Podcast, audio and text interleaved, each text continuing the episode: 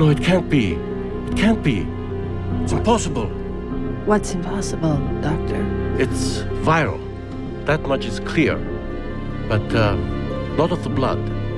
Not blood, not in the air, not on or even in our bodies. It is here. Where?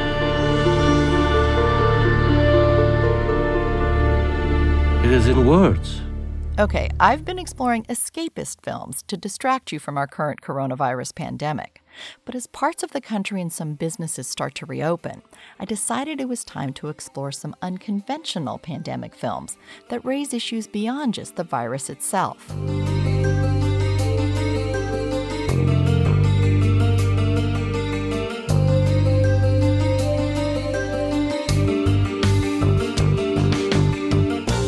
I'm Beth Accomando, and welcome to another edition of listener supported KPBS Cinema Junkie podcast.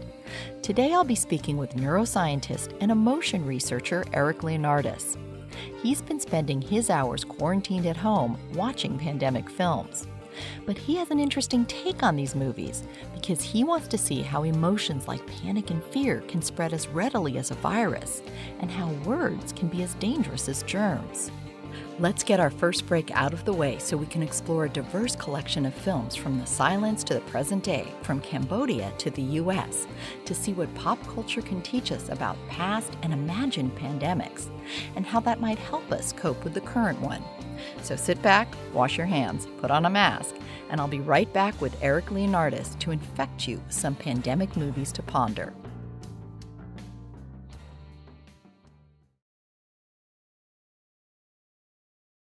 Eric, I've had a chance to talk to you about movies before, and you've been working on a list of kind of pandemic films to watch while we're sheltering at home. And I want to talk to you about a few of these films.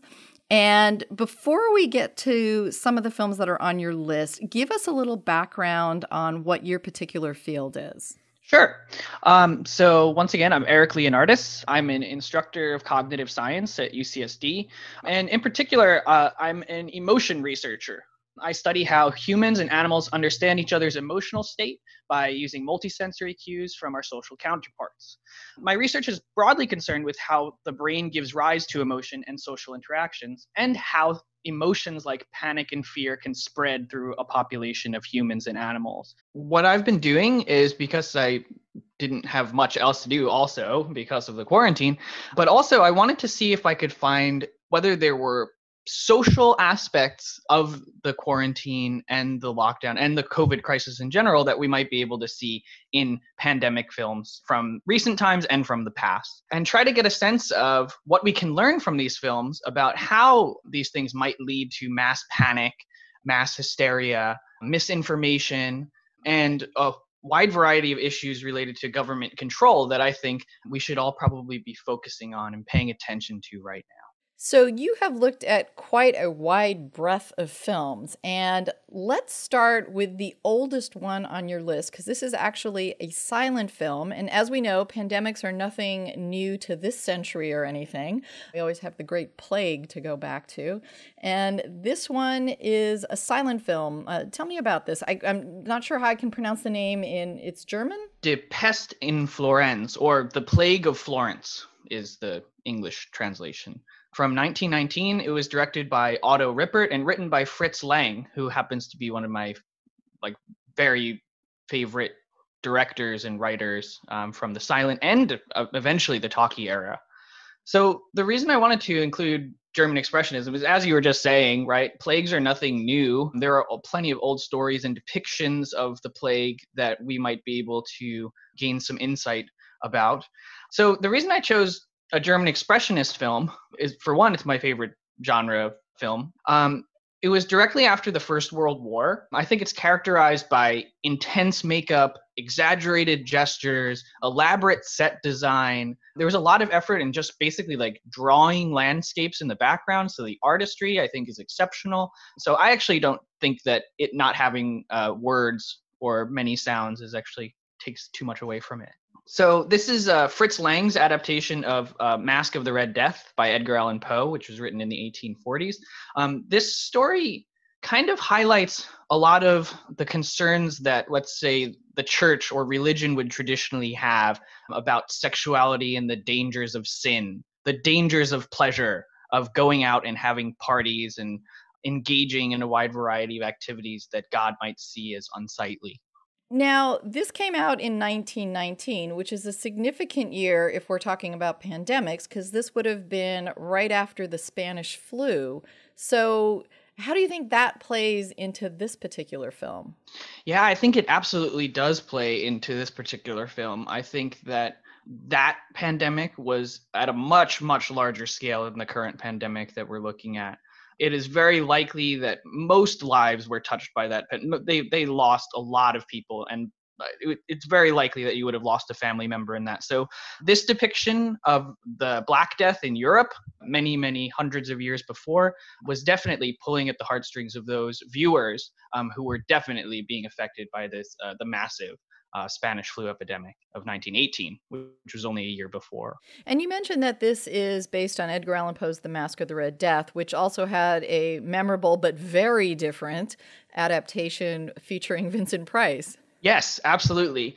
And that that is also a really interesting take on it. It's a much more Shakespearean version where they really dig into Poe's representation of uh, these sort of royalty and really kind of digging further back into Poe's original story to give a sort of very interesting depiction of Florence at that time. Hear me! Soon you will be costuming yourselves for the masque. A celebration, my friends. A celebration of victory over death, of evil over good. Senor Scarlatti and his wife will not be joining us. he failed to obey my orders. But because of me, through my mediation with my master, the Lord of Flies, you, all of you, unworthy though you may be, will be safe from the Red Death. So Vincent Price is, yeah, I mean, his part was just fantastic, and uh, I think just his presence in the film just makes it really energetic and interesting. Also, the depictions of the Renaissance parties and the costume design in The Masque of the Red Death was also just fantastic. But I think that also has this depiction of these bacchanalian parties, of this fear of degeneracy and sin, that these people are in some kind of state of Sodom and Gomorrah, and they will be punished for their socializing. So, one thing that both of these stories kind of uh, picked up uh, for me was that um, so I'm from New York originally, and um, New York City recently came out with a pandemic sexual warning. It's like a um, NYC Health came out with this um, basically like a white paper, which was sex and the coronavirus disease, and it kind of lists a whole bunch of things that you should or should not do at this time. It emphasizes that you should really only have sex with partners or people that live with you. Try not to engage in sexual activity with those outside of your household.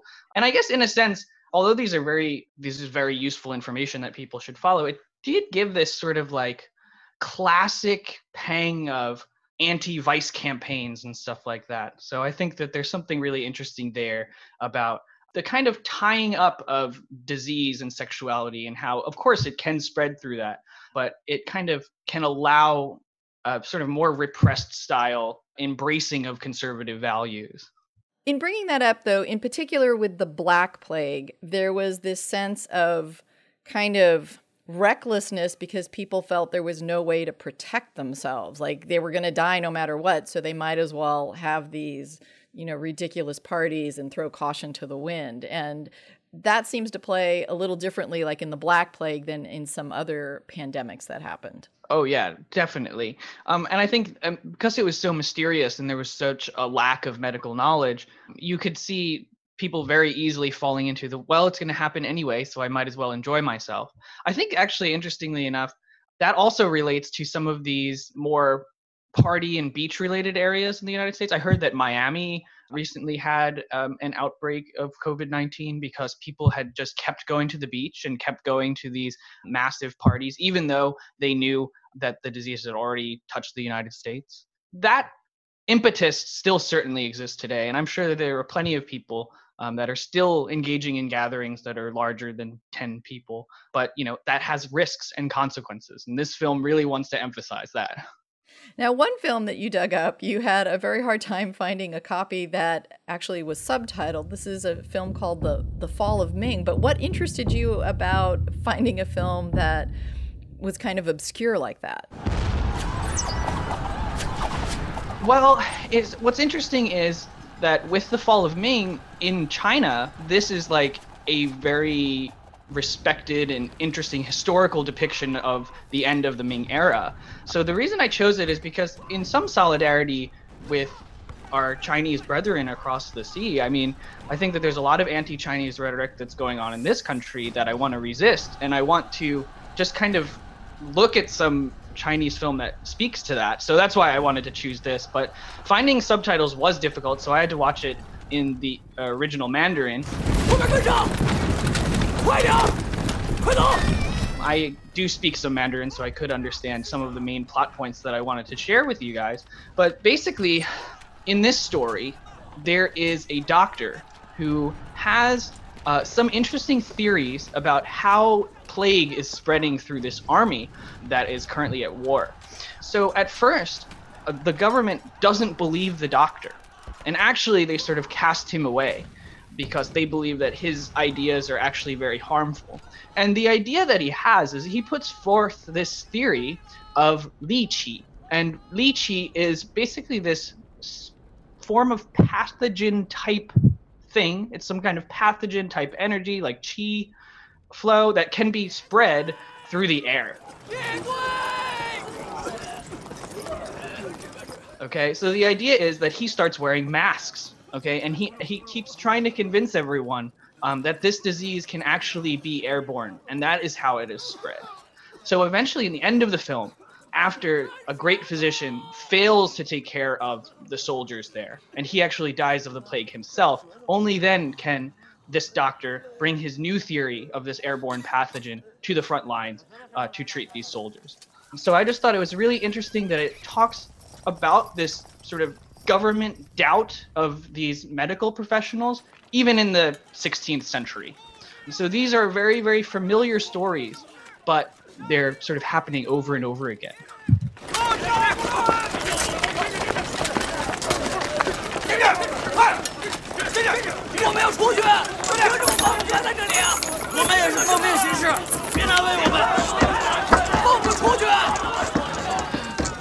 That was a clip from the Chinese historical drama The Fall of Ming from 2013. I need to take one more quick and final break, and then I'll be back again with Eric Leonardis to talk about South Korean and Cambodian pandemic movies, as well as some familiar American ones like The Thing, World War Z, and Contagion.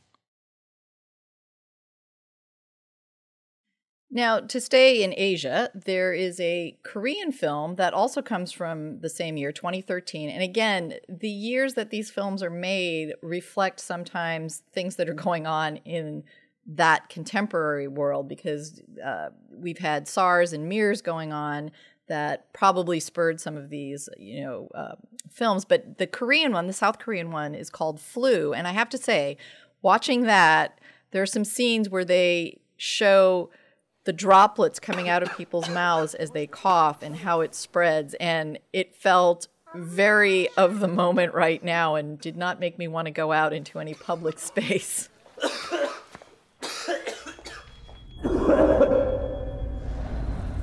Definitely. Um, I would say, you know, this film was probably one of the more horrific uh, and sort of horrifying films and, and depictions of how bad a pandemic could possibly get. I guess one of the things that I thought was really interesting at first with the film is that it kind of starts like a K drama. It kind of seems like a romantic comedy setup or something like that which actually made the critics really, really dislike this. It actually got very bad ratings because it still has this sort of playful romantic comedy thing where there's the doctor, Dr. Kim, who gets saved by a rescue worker who she doesn't like very much, and he keeps making these advances towards her. He would like to date her, but she really has no interest whatsoever. And then all of a sudden, this outbreak happens there's all sorts of mass panic, all sorts of supermarket raids and riots, and as the disease is spreading, interestingly enough, Dr. Kim leaves her daughter alone at home to just sort of do whatever. um, and it is then that her child meets patient zero. Um, what I find interesting about this story also is that the disease was brought to Korea in this story by illegal immigrants in a shipping crate who were uh, being shipped, I think, from Hong Kong, from other parts of the world through Hong Kong. 자, 헬로. Everybody stand up. 야, 찍어, 찍어, 찍어. 이거 보여줘야 돼. 나, 안, 안 그러면 안 믿는다. 자, 자, 자. 이거 쓰고, 쓰고 해야 되는 거야. 이거 아, 얼굴 나온다, 진짜. 아이씨. So that kind of that does give you an idea of Korean politics relative to outsiders, probably to some degree. It certainly reminds me of the current situation where we uh, have this stigmatization, this anti immigrant xenophobic sentiment. But also, I think that this film really emphasizes episodes of childhood trauma. Dr. Kim's child is mostly alone, scared, separated from her mother, and screaming into mass panicky areas of people. So not only does this evoke in me the current potential for trauma at, in the US for quarantining, but instead it also brings forth this current US immigration policy, the child separation policy, in my mind, in 2020. Um, so seeing this child constantly separated from her mother, screaming, um, and being put in these horribly dangerous situations does evoke a, a lot more than just um, what was happening in Korea in 2013. Well, I was going to say one of the other things about the film that uh, kind of resonated for today was depicting the politicians in this. Everyone at Wondown at the moment is considered a potentially infectious person and will be segregated at the camp. We'll initially track down the erythematous infectious persons by visual examination. 너 이거 그거 아니야? 응? 어머, 이게 그건가? Their status of contamination will be determined through PCR tests. The asymptomatic persons within the first 48 hours with a negative test result may leave the camp. 너무 위험한 방식입니다. and how they decide to handle it. And you have kind of different levels of response. You know, the politician who's only interested in their own career and how what they do will reflect on them, and other politicians who are more concerned with the actual uh, well being of uh, his constituents. So, uh, that element of it and who who gets to call the shots and you know what happens if they bring in outside because there's some people who are speaking with American accents, but uh, I'm not exactly sure of all the political ramifications that are are in some of those scenes. Oh, absolutely. I think it, the the the turn that the film takes is that it basically becomes something like a government genocide and atrocity film where these government officials in Korea are working with these US officials and they're deciding that capitalism above safety But these are the protocols that we discussed this morning. We've got no option. We have to launch Operation Clean City now. they lock down, then tell them what's going on, kill all of the people that are infected, dump them in mass graves, and the US's influence is even further to shoot at their own people if their people do not do as they say, which eventually they push up against. Um, yeah, this is a very sort of pessimistic tale, um, which I think is actually really interesting because the way that South Korea actually dealt with the virus was very different than this depiction of what, let's say, the director expected might happen. It turns out that actually their response was very swift. It was not violent. They set up these testing stations that you could drive in through in South Korea. They were one of the first people to have these drive through testing stations, and they managed to flatten their curve significantly without resorting to horrible mass graves and also another thing is that um, the government decided to turn off all social media at some point or, or tried to at least um, and cut cell communication from all the towers so that everyone couldn't communicate to each other during the pandemic. So that is also a very very different approach um, than they actually took in real life. And you did mention the tone of the film, and uh, on a certain level, it feels very Korean in the way that tone can sometimes fluctuate wildly within a film. And it does start with this kind of meet cute and then goes incredibly dark and grim and then kind of swings back to comedy. And you have a couple characters who are always there for like comic relief. So, on a certain level, it makes it kind of easier to watch because you get a little break every now and then from the stress of the pandemic. But um, I do feel that's kind of a, a, a, Korean trait in a lot of their films where they do mesh a lot of genres into one. Oh, absolutely. And it yeah, it does it does get confusing at times. I wasn't put off by it too much, but for those who wanted it to be an extremely serious film that doesn't change tone, this is not the one for them. But I would also say that yeah, it definitely it just seems like a very a, a film of its time, of the K drama time, of like the entire like film apparatus that they have going in Korea these days to start. I mean, to basically put those elements in.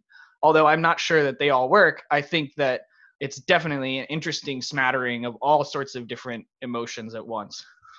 And I do have to say that the doctor is probably one of the worst doctors I have seen. She does almost everything wrong. You sort of feel like she smuggles her sick daughter in with the healthy patients and, uh, you know, breaks the rules constantly. And you, ju- there's these moments where you just feel like, wait, wait, wait. this is not what we should be seeing. No, absolutely not. I mean, well, that was another thing. I think usually these films kind of depict the medical profession in a much more uh, respectful way. Like I think in the last film that we were talking about, you know, these doctors are dying on the front lines, risking their lives, doing everything they can. In this story, that is not the case. Dr. Kim is actually very much in a very corrupt figure. So she engages in sort of nepotism, that is, that she takes care of her child above her own patients. She knows that her own patients are being put into mass graves and does nothing about that. But when it is about her daughter, she will willingly infect all of the people that are safe in the actual safe quarantine, the, the, the non infected quarantine, just because she knows that the fate of her child is at risk. Um, so, not a very good doctor. And the other character, the rescue worker, he eventually calls her out on it and is just like you're a hypocrite. This is like this is unacceptable behavior. And eventually she recognizes it but after way too late. Well and he's the exact opposite because he constantly is risking his life going like you go ahead you get to safety. I'm going to help these other people who are here and trapped. Totally. Uh, so very very different approach. And also in, in some sense it does seem like he he has this calling. He really does feel this uh, necessity to, to rescue as many people as he can while she does not. She seems like she's much more interested in protecting herself and her child. One film that you have on here that's also from Asia, but not from a country we generally get a lot of films from, is Run. And this was very low budget, but dealing with uh, the issue of a pandemic that breaks out. Um, I, th- I thought that going to Cambodia would be a sort of interesting uh, shift right? Um, most of the films that we see are from Hong Kong, or they could be from Japan, Korea, even mainland China. But Cambodia is a place that you don't often see these types of pandemic films coming from. It turns out that Cambodia does have a tradition of horror films. Usually they're kind of spiritualist type of horror films where there are spirits that um, turn people into ghosts or zombie like creatures. Uh, this film I thought was interesting because um, what the director says is he wanted to take a more sort of grounded scientific approach to these types of outbreaks. So it's not like a spiritual ailment that is haunting these people, but instead is a virus that's actually infecting them.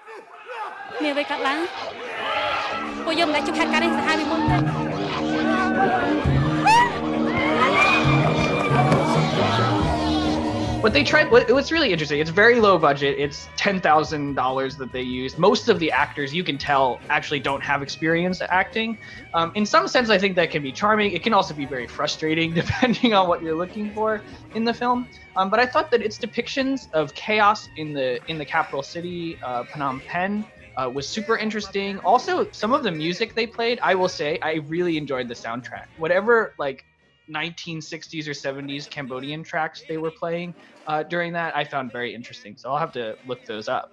But there are some depictions in there that I thought were interesting. They actually show people using Facebook sort of like very clearly.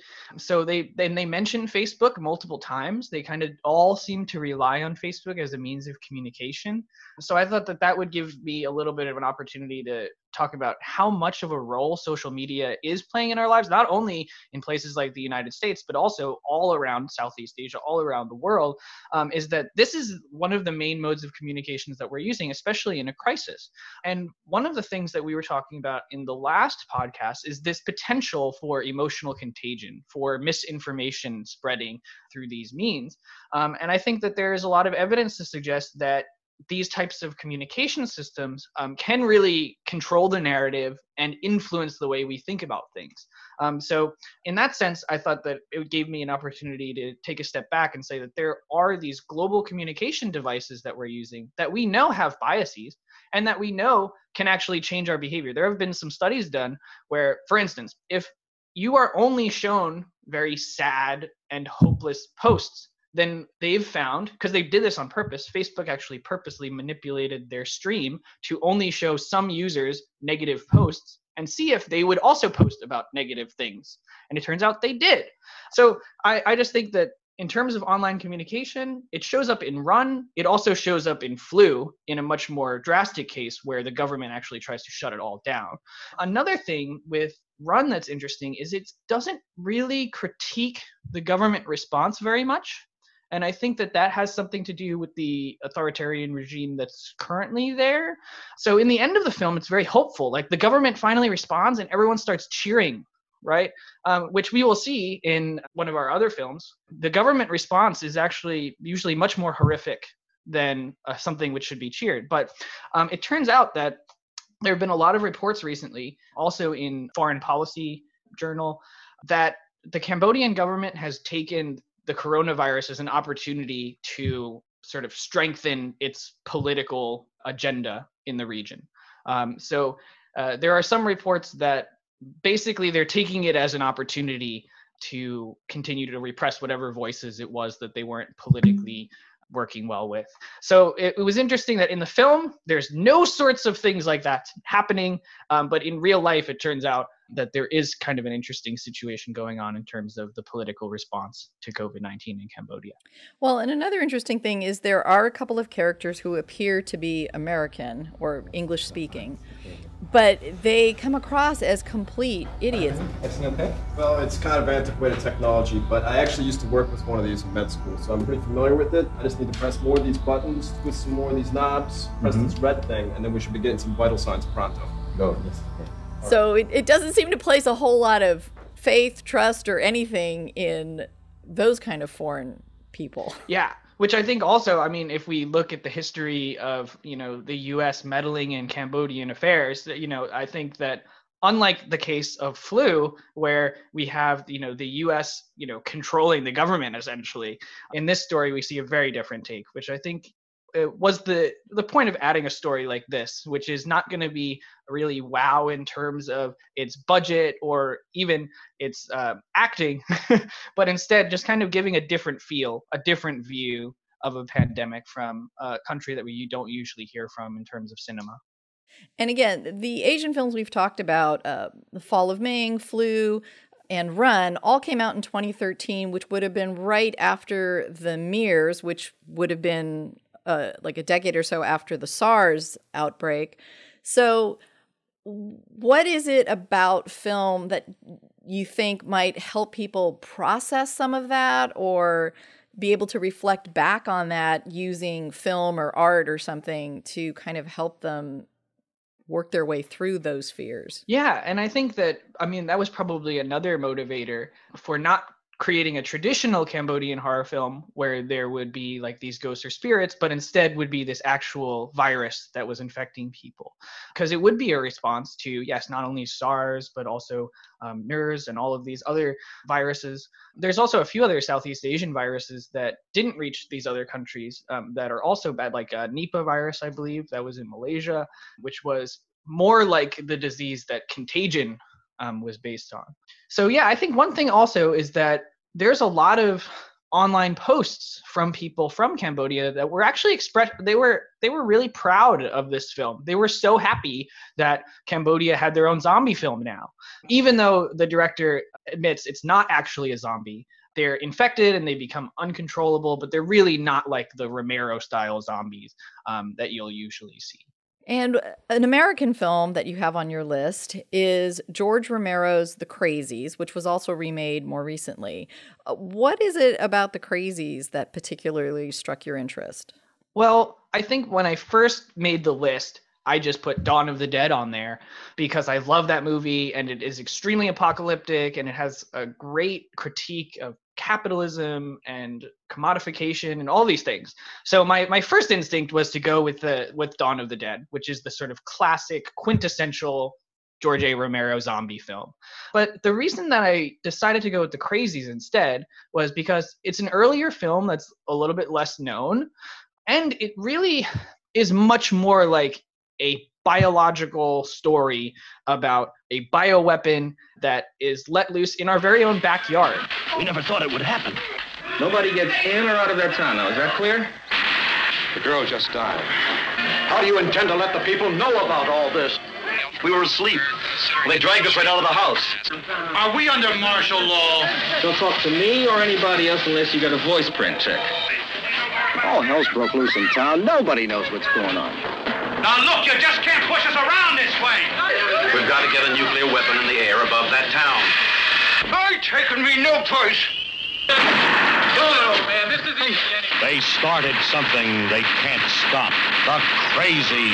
A small town becomes a giant stockade. Evans City must be contained or leveled. We're all concerned with Evans City, Mr. Hawks. If we have to push the button, we just say the weapon went off. Get me the president. I think one thing that's interesting about Romero's films is that they usually take places in, in very familiar places. Like Dawn of the Dead play, takes place in a mall, and this takes place in a small town in Pennsylvania, where this bioweapon Trixie was accidentally released. Um, and as a result, these people fall into these, get, get infected with the virus, and they fall into these violent bouts of insanity and extreme violence. So I think what Romero is really taking here is that there are atrocities that are being committed in our very own backyards, and they could happen to just about anyone. Uh, and everyone, in some sense, is capable of extreme evil. And, that, and this film is very nihilistic in that regard.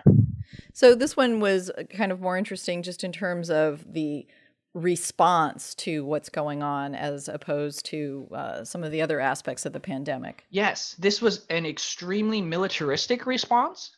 Also, I think this film shows that I mean it was a swift response. The military came very quickly, given it was their own bioweapon, so they wanted to cover it up. So, but the other thing is that the government and the military in this film are depicted as not only incompetent but also just capable of horrible things just by the nature of being in this hierarchical structure. If anyone denies or if anyone moves too quickly, they will be shot on sight. That is shown in multiple scenes in the film.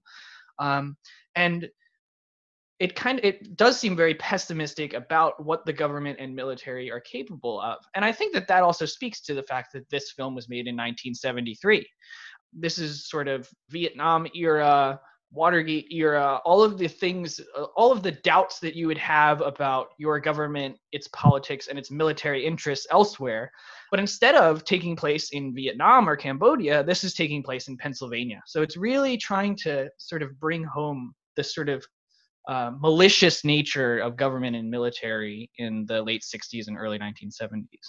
So, is there anything else about the crazies that you found interesting? So, two things. One of them is that there are two performances in the crazies that I think are quite exceptional and interesting. One of them is from Richard Liberty, and he has a character that usually comes to mind in my like horrified consciousness uh, from Day of the Dead, which was the sequel to Dawn of the Dead, where he is this very sort of jolly and excited doctor who eventually is caught feeding human remains to the zombies that he keeps as pets, essentially. Um, but in this film, he's actually um, a father who is trying to protect his daughter. Um, and his, I just really liked his performance. I thought that it was very much foreshadowed his later performances in Romero films, so it's definitely worth checking out. And he also becomes uh, infected and does some really horrific stuff that's actually quite terrible. Um, but it, it definitely has some foreshadowing for his later characters if you're a Romero fan. As well, um, Richard France uh, plays a very dramatic doctor in this film who has a very, very robust and interesting performance in this film. That also he shows up in Dawn of the Dead as this doctor on television who is warning people about um, making sure to kill all of the zombies. So those are two notes that I thought for the real nerdy people, uh, the crazies was super interesting for.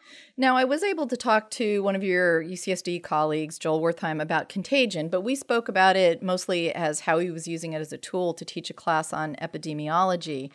One thing I want to ask you about that film is in contrast to some of the like chaos and panic that are in some of the films we've mentioned so far, Contagion, from a filmmaking point of view, had this kind of very low key, kind of not sensational perspective where it kind of played everything out in this very sort of matter of fact way. And I was wondering what you thought of that and, and if there were any aspects of that film that you were intrigued by. Absolutely. So the thing I one of my friends recently posted online that he wishes Laurence Fishburne was actually the head of the CDC because it would be going much better. We're working very hard to find out where this virus came from, to treat it and to vaccinate against it if we can. We don't know all of that yet. We just don't know. What we do know is that in order to become sick, you have to first come in contact with a sick person or something that they touched. In order to get scared, all you have to do is come in contact with a rumor or the television or the internet. I think what Mr. Krumwiede is, uh, is spreading is far more dangerous than the disease. Basically, in contagion, the government response is swift. The government responds within five to 15 days of this outbreak. And it is, of course, catastrophically worse than we're seeing in terms of numbers right now. And the mortality rate in contagion was 30% instead of 3. Um, but what you see is a bunch of competent government officials coming together to try to solve this problem as quickly as possible with as many resources as possible. Um, there's also a scene where uh, Laurence Fishburne's character says, um, I'd rather it be seen as an exaggeration or something like this. You know, I'd rather it be like we overreacted than, you know, everyone dies. Well, it turns out in the actual situation that unfolded in the United States couldn't have been any more different than that. Instead, it was a bunch of sort of blumbering oafs, doubting that there was even an outbreak in the first place, that it could even get people sick. And now the numbers that we're looking at in the United States are higher than any numbers um, in any other country. And it's because in real life, unfortunately, the government was much less competent and much less able to respond to the horrors of the COVID 19 epidemic. So I think that contagion gives this very false narrative about the United States being a leader in these types of responses. Because it seemed like they were when that film was made. Up until this particular crisis, it seemed like the US was particularly well suited for this. But instead, I think what it has shown is that it couldn't be any further from the truth.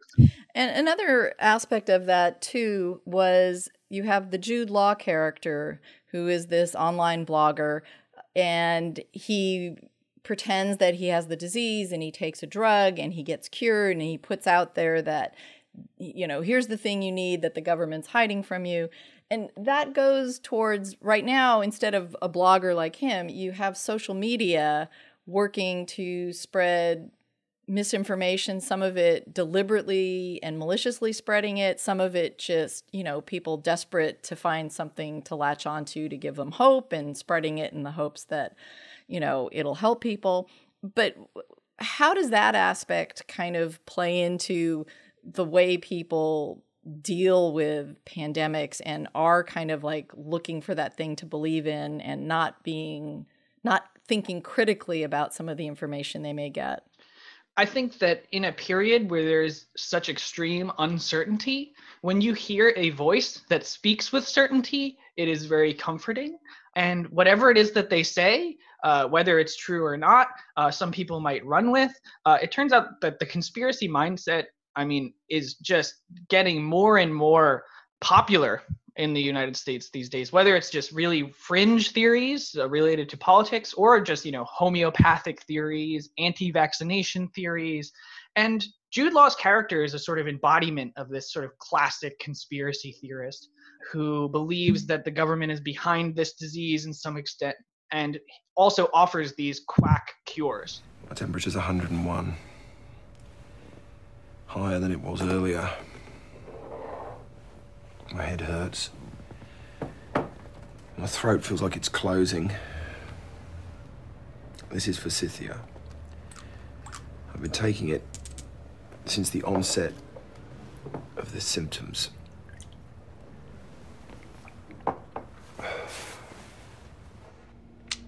If I'm here tomorrow, you'll know it works. I mean, the quack doctor is also not necessarily a new trope, but the fact that the quack doctor operates on the internet in these communication systems that we were talking about, they can actually have much more influence than they might have had previously.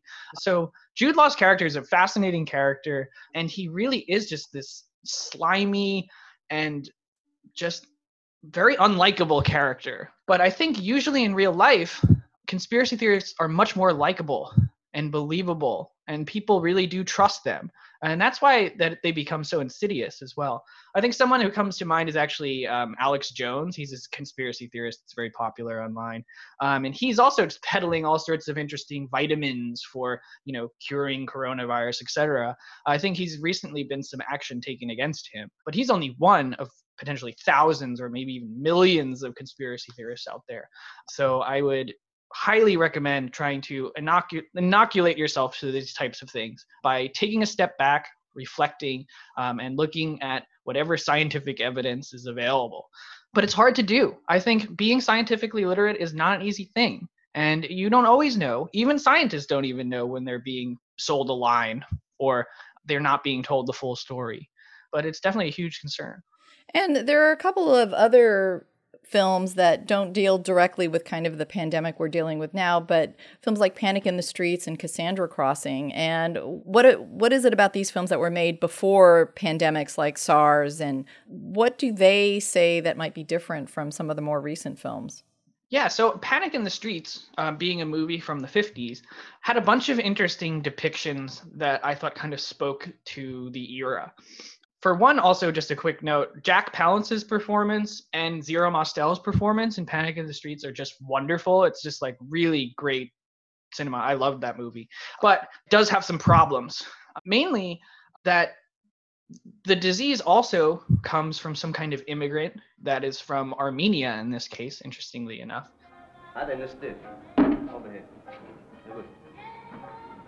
Can't play no more. Sit down. I'm sick. What's the matter with you? You can't quit now. Gotta quit. Cold.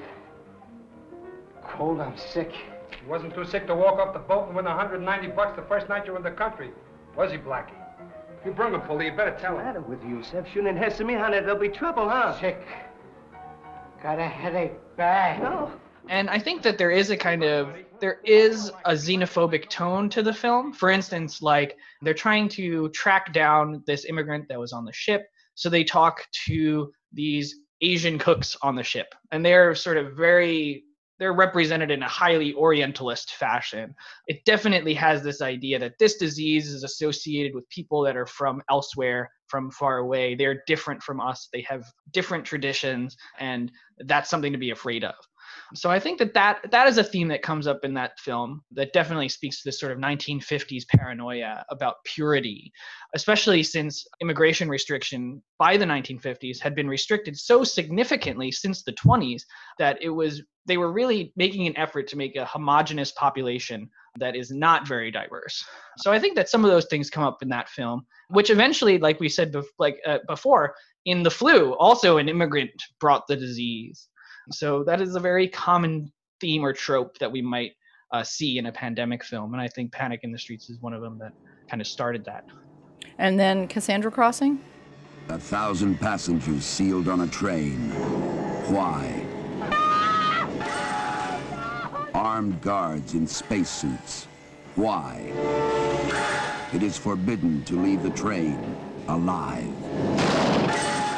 Why? A thousand human beings on a journey to nowhere with one-way tickets to hell.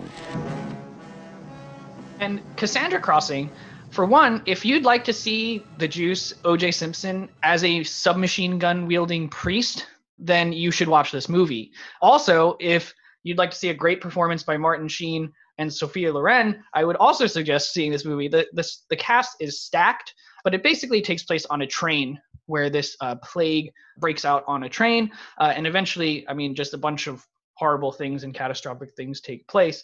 But the reason I wanted to bring this one up is because recently, on the topic of conspiracies, a train engineer in LA actually derailed a train in efforts to drive it into a US naval hospital ship that was docked like one of the docks. Uh, it came about 200 feet away from a train colliding with this naval ship where they were trying to treat people because the engineer himself had a conspiracy theory that it was some kind of like ship where they were killing people, where they were actually storing all the bodies for the people that the government killed. So it turns out that in Cassandra Crossing, there is also a train wreck that takes place at the end of the film, not to ruin the film, but I thought there was an interesting relationship there, although maybe that joke is in bad taste. And one film that I just want to throw out there that I thought of when all this started to, uh, when the pandemic hit, is uh, Andromeda Strain, which was a film that really scared me as a kid because it was like some minute little organism that came on a, I think, a satellite that fell to Earth that ended up creating all these problems. And I just remember as a child being just terrified by that whole idea. With the suddenness of a snapping finger, a whole town dies, almost without a trace. In theory, I suppose a single organism could do it. But in fact, there isn't an organism under it. You mean there didn't used to be? Almost without a clue, except... Except for a six-month-old baby and a 60-year-old derelict. They have faced the Andromeda strain and survived. But will anybody else? The Robert Wise production of the most incredible bestseller of the decade. The Andromeda Strain. 130 minutes of intense excitement. 96 of the most critical hours in world history. Suspense to last a lifetime. Maybe too intense for younger children. The Robert Wise production of The Andromeda Strain. Rated G. I had a chance to talk to another UC San Diego professor, and we kind of covered some of the biological information when we talked about the film Contagion.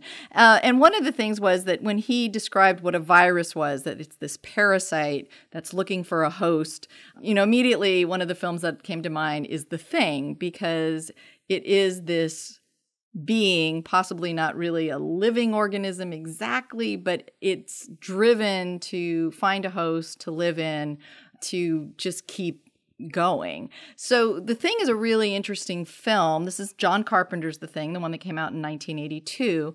And so what kind of issues and ideas does this film bring up that intrigued you at this particular time? The thing really brings up a series of issues that I think we are dealing right now with the COVID 19 uh, pandemic, which is specifically detecting whether or not someone is infected with the virus and what clues can we actually use to figure that out. Mainly, like, how do you know it's really me that's interacting with you and not something else? And what kind of cues can we use and other species use to figure this out? So, social recognition of other members of one species is a key part of survival and reproductive success in the animal kingdom.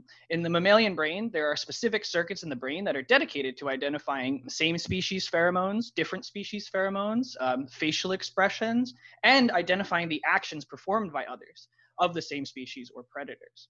And these tend to be huge for designating in group and out group distinctions. And usually, when we're in a crisis, this is usually going to determine who you help and who you blame for the crisis. So, these systems usually in other mammals are primarily olfactory. So the the scene that comes up for me from the film when it comes to mammalian detection of a social other is the scene with the dogs.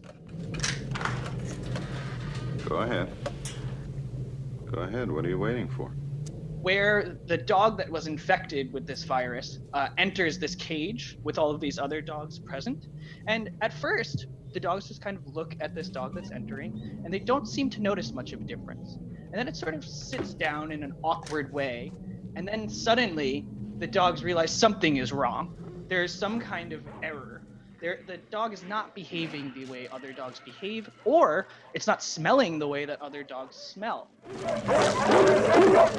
The thing about like this sense of smell and how it can actually cue us into whether someone is part of our species or not is also related to illness, which I found particularly interesting. So, not only do we recognize pheromones of species or other species, but we might be able to also sense when they're ill by their smell. For instance, like when somebody has diabetes, um, their urine smells like rotten apples. Or when someone has typhoid, their body odor turns to the smell of baked bread. And cholera makes sweet smelling feces, these types of things. Recently, a Scottish woman became famous for being able to tell if someone has Parkinson's disease by smelling their t shirts and which is really strange. but keep in mind that this is something that happens both consciously and unconsciously. So there's something really interesting about this dog I figuring out that there is something very wrong with this creature that has just entered. So that is one particular scene that comes to mind, but uh, that what that then reminds me of is in the case of humans, there's a very particular experimental phenomena that we observe in robotics that comes to mind in regards to the thing, which is called the uncanny valley. So, the uncanny valley is a concept in robotics introduced in the 1970s by roboticist Masahiro Mori. Uh, and it refers to when robots look more and more human like, people report them as being more and more creepy or eerie. The same phenomena happens for like dolls, clowns, zombies. There's just something not quite right about them. Um, so there's a general theory about this phenomena that suggests that this type of uncanny valley reaction is related to evolutionary mechanisms for avoiding disease, choosing a suitable mate, and that sort of thing. There's another more psychoanalytic theory uh, called terror management theory, which I think is great, which suggests that these type of stimuli remind us of our own susceptibility to illness or death. So when you see a rotting corpse, it reminds you that you're going to die. And this is what might generate this type of emotional response. But at UCSD, Ayse Saygin and Burcu Urgen and a team from University College London uh, looked at the uncanny valley experimentally using brain measures. And it's a really interesting experiment because what they find is that your brain is constantly trying to figure out the relationship between what something looks like and how it's moving or how it's behaving. Uh, and you have disassociated pathways in the brain for what something is uh, and how it moves. So what they did is they looked at three cases. They looked at a robot that looks like a robot and moves like a robot, sort of machine-like. Okay. Uh, then they have a human doing the same thing that the robot's doing. They're like waving and performing a series of actions. But then they have an android, which kind of violates the two cases. Mainly, the android looks like a human but moves like a machine. Okay, so there's something fundamentally strange about the way that it interacts. And what we find is in the brain measures that there is a cascade of error signals in the case of the android that is not present in the case of the robot and the human. So basically, there's this area of the brain that's integrating this information and saying that thing is not human, right? It is basically signaling to the rest of the brain that something has gone wrong, that there is something very atypical about the way this thing is behaving, and thus it might not be the thing you think it is. What's interesting about this mechanism, as well as the olfactory mechanisms we discussed before, is this can be unconscious as well. So, mainly in the thing, when they're trying to figure out who is actually infected with the virus, their brain might actually have these cues figured out to some extent, but they would not be conscious of it. So there are parts of our brains that are constantly monitoring whether that thing is a member of our species and whether that thing is behaving according to our past experience. And when this is violated, you might not even know it, which is even more creepy.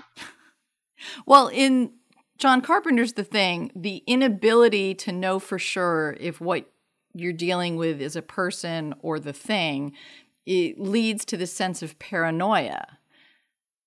Frustrating. And it's basically what we think also leads to that uncanny valley type of emotional experience. This inability to be able to tell what it is, this uncertainty or this ambiguity gives rise to these negative emotions that these people are experiencing. Um, so, this paranoia is very palpable in these cases. And what they do is instead of relying on their sensory capacities, they actually turn to a sort of biometric approach, interestingly enough. We're going to draw a little bit of everybody's blood.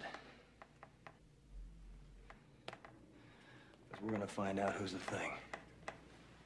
Which is where they take the blood from each of the members and then test it using some kind of like electrical wire. I'm still not sure how that part works, but it was a sort of very interesting way of kind of putting everyone's money where their mouth is and testing it empirically. This is pure nonsense. Doesn't prove a thing. I thought you'd feel that way, Gary.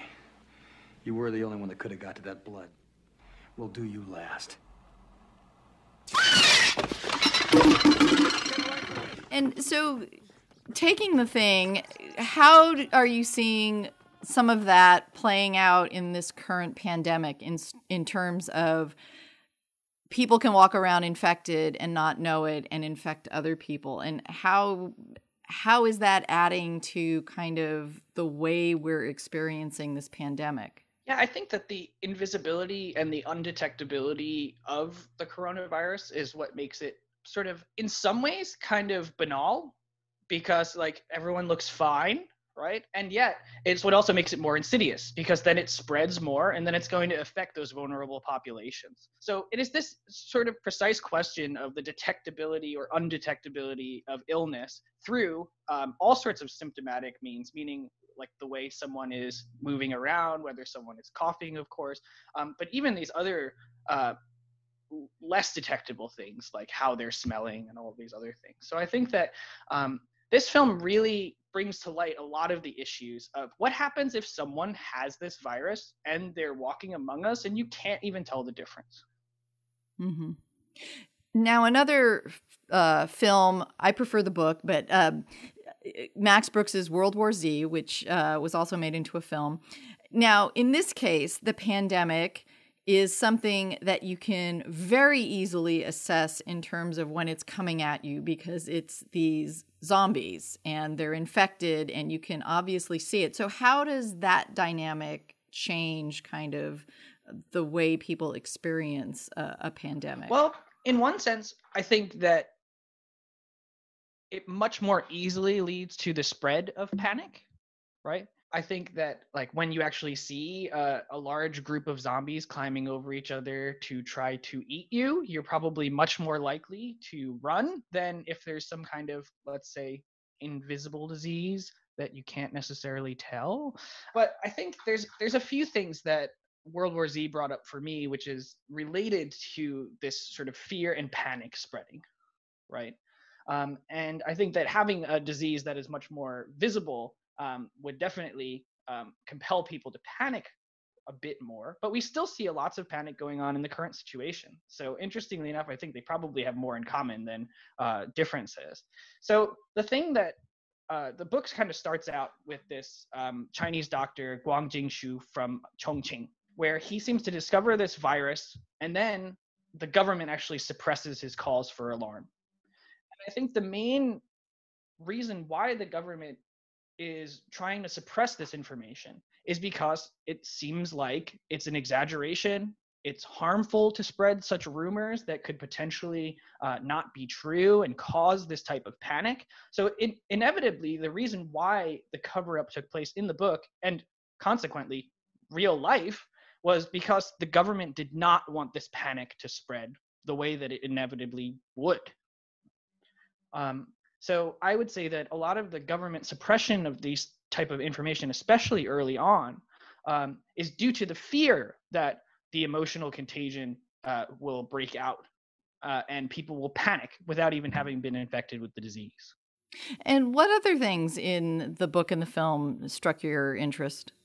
Well, keeping on the sort of emotional contagion angle, there are definitely some scenes that really come to mind uh, that I thought were really interesting. So there's this one part where they're in Odessa, Ukraine, um, and there's this uh, character Bohdan Taras Kondratiuk, and he basically describes the situation where there are a bunch of people on a bridge, okay, and they were in the middle of an evacuation, and then the government at some point uh, seems to turn on the crowd and give up on the evacuation and try to kill everyone. Um, so he exclaims, Off the bridge, everyone get off. Panic shot through the crowd. You could see it like a wave, like a current of electricity. People started screaming, trying to push push forward back into one another. Dozens were jumping into the water with heavy clothes and shoes that present, prevented them from swimming. I thought that that visualization, this panic spreading through the crowd like a current of electricity, it's interesting because usually when we model panic as it spreads through a crowd, is actually using the same models that we use for viruses and diseases, and not the way that electricity spreads. But I thought that that was a really, really powerful image for how this type of panic can sort of uh, cascade through a group of people. And one of the films that you've chosen is a personal favorite of mine, which is Pontypool, which has been described as a zombie film without zombies because of the way the disease kind of spreads and it's through language. So it's something where like a word can infect your brain and kind of unhinge it. So this is a really interesting film and an interesting way to look at the idea of disease or pandemic. This was a really interesting example because it still plays on this idea that viruses need not be these necessarily biological entities, that there are other types of entities that can spread in the same types of ways, whether it be emotion in the last case, but it could also be words and their meanings, consequently. So there's a, a few quotes that I thought that were really interesting which was Dr. Mendez, this character, as he starts to slowly figure out what's going on um, in the radio station with Grant Mazzy and the producers. No, it can't be. It can't be. It's impossible. What's impossible, Doctor? It's viral. That much is clear. But uh, not of the blood. Not blood, not in the air, not on or even in our bodies. It is here. Where?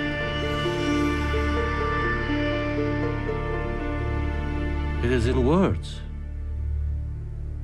Not all words, not all speaking, but in some. Some words are infected. And it spreads out when the contaminated word is spoken. Oh, we are witnessing the emergence of a new arrangement for life, and our language is its host. It could uh, have sprung spontaneously out of a uh, perception.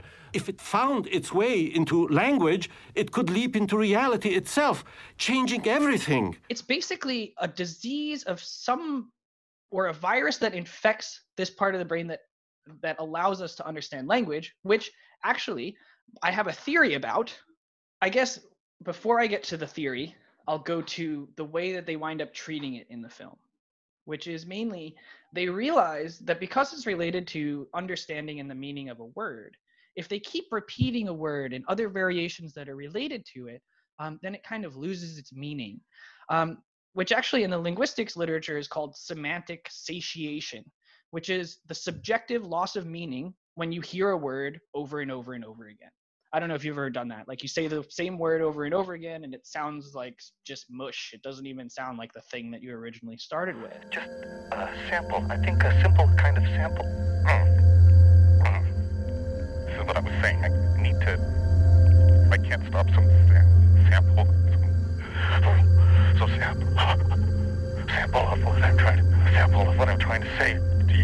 Just try to stay calm, Sample Ken. of what I'm trying to say.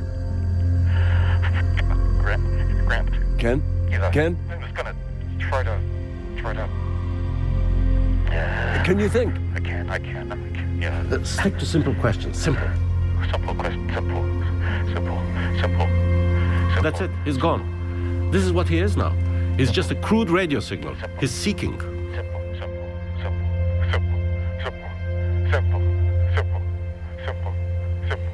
This type of phenomena is actually uh, studied in psycholinguistics, and in the brain, uh, the area of the brain that is responsible for understanding written and spoken language is known as Wernicke's area.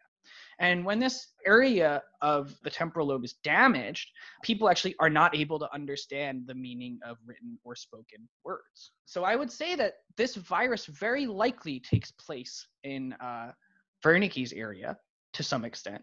However, um, there's also another part of the brain that's very close to Wernicke's area that is responsible for what is called phonological processing, which is the sound of words. So, for instance, if a word sounded like or rhymed like another one, like in the movie they they start with symbol and then they say simple and then they say sample, those aren't related in meaning. Um, they're related in the way that they sound. So what I would say is the reason why this treatment seems to work is some kind of relationship between those two parts of the brain. I mean, the thing that's so kind of chilling in the film, too, is the way you can almost see a brain kind of come apart just as a person kind of hears a word and starts to say something. It was a really well done um, film in that respect. There is something quite disturbing about that. And mainly, I think one thing that kind of got me was the idea that it's not the same word for everyone. In fact, uh, everyone has a different word that their brain is uh, sort of stuck on. And this idea, I think the fact that every brain is unique is a really important thing to me. And the fact that there are words that you can say to certain people that can elicit widely different responses than others. So I guess the thing that really comes to mind with with this point is that it kind of opens up to something like ideology. It's like if you, sometimes if you hear the right sentence, it could radicalize you. It could make you join a crowd that's going to be uh, in a mass panic and hysteria. I guess so for this, the way that I want to sort of analyze this part of the film and relate it to the current situation is that words actually have a huge impact on the way that people respond. And the language that public officials use to describe what's going on can spread. And in this case, I think what we see is a lot of American leadership using a lot of uh, racist and xenophobic rhetoric, using words like Chinese virus or Wuhan virus. And I think that that could lead to th- something like mass scale scapegoating of these others that have invaded our population. This is very classic 20th century genocide speak. Uh, and I would say that racial discourse and language like this can spread just like a virus, and it can be just as, if not more, deadly. And the interesting thing, too, about this particular film is it's Canadian and the, it's based on a book where you, the author is from a country where there are two languages spoken French and English. And so the idea of two languages and also the difference between written language and spoken language also come up as part of the elements that the film is looking to. And I think it's interesting that they chose uh, the English language as the one that is infected. Um, that might speak to some kind of Quebecois type of separatism, but I don't know. um, and I think that one of the things that also attracted me to the movies is the fact that it took place in this sort of rural Canadian type of setting. Um, so it wasn't this uh, sort of typical American film. It kind of gave a different perspective uh, of what an outbreak might be like in not a major city, but a type of area that's isolated, where it's not very clear uh, what's going on in the surroundings. So, with this list of films, do you think that watching some of these movies at this time is going to make people feel better or worse about what they're going through? I personally am not in the business of making people feel better. Um, I would like for people to be more aware, more uh, attentive, more in tune, but it doesn't necessarily mean that you're going to feel better after watching these films. After after I watched about 10 pandemic films, um, I was a little bit on edge. I was a little bit more concerned than I might have been because it kind of shocked me into reality. Um, but sometimes that's what it takes. Um, so if you're looking for, you know, feeling comfortable, maybe this is not the place for you to be experimenting. But if you're looking to perhaps become more aware of the possibilities of maybe what's going on right under your nose, you might want to pay attention. All right, Eric. Well, it's always a lot of fun talking to you, uh, especially about film, even though you're a neuroscientist. But um, thanks so much for sharing this list with us. Yes, and thank you for having me. This was so much fun, and I'm glad that I had a chance to do it.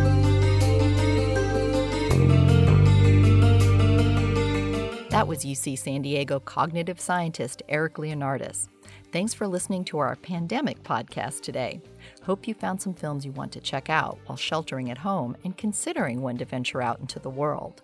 Coming up, I'll be speaking with the Doctor of the Dead about what's worse, COVID 19 or the zombie apocalypse. Till our next film fix, I'm Beth Accomando, your resident cinema junkie.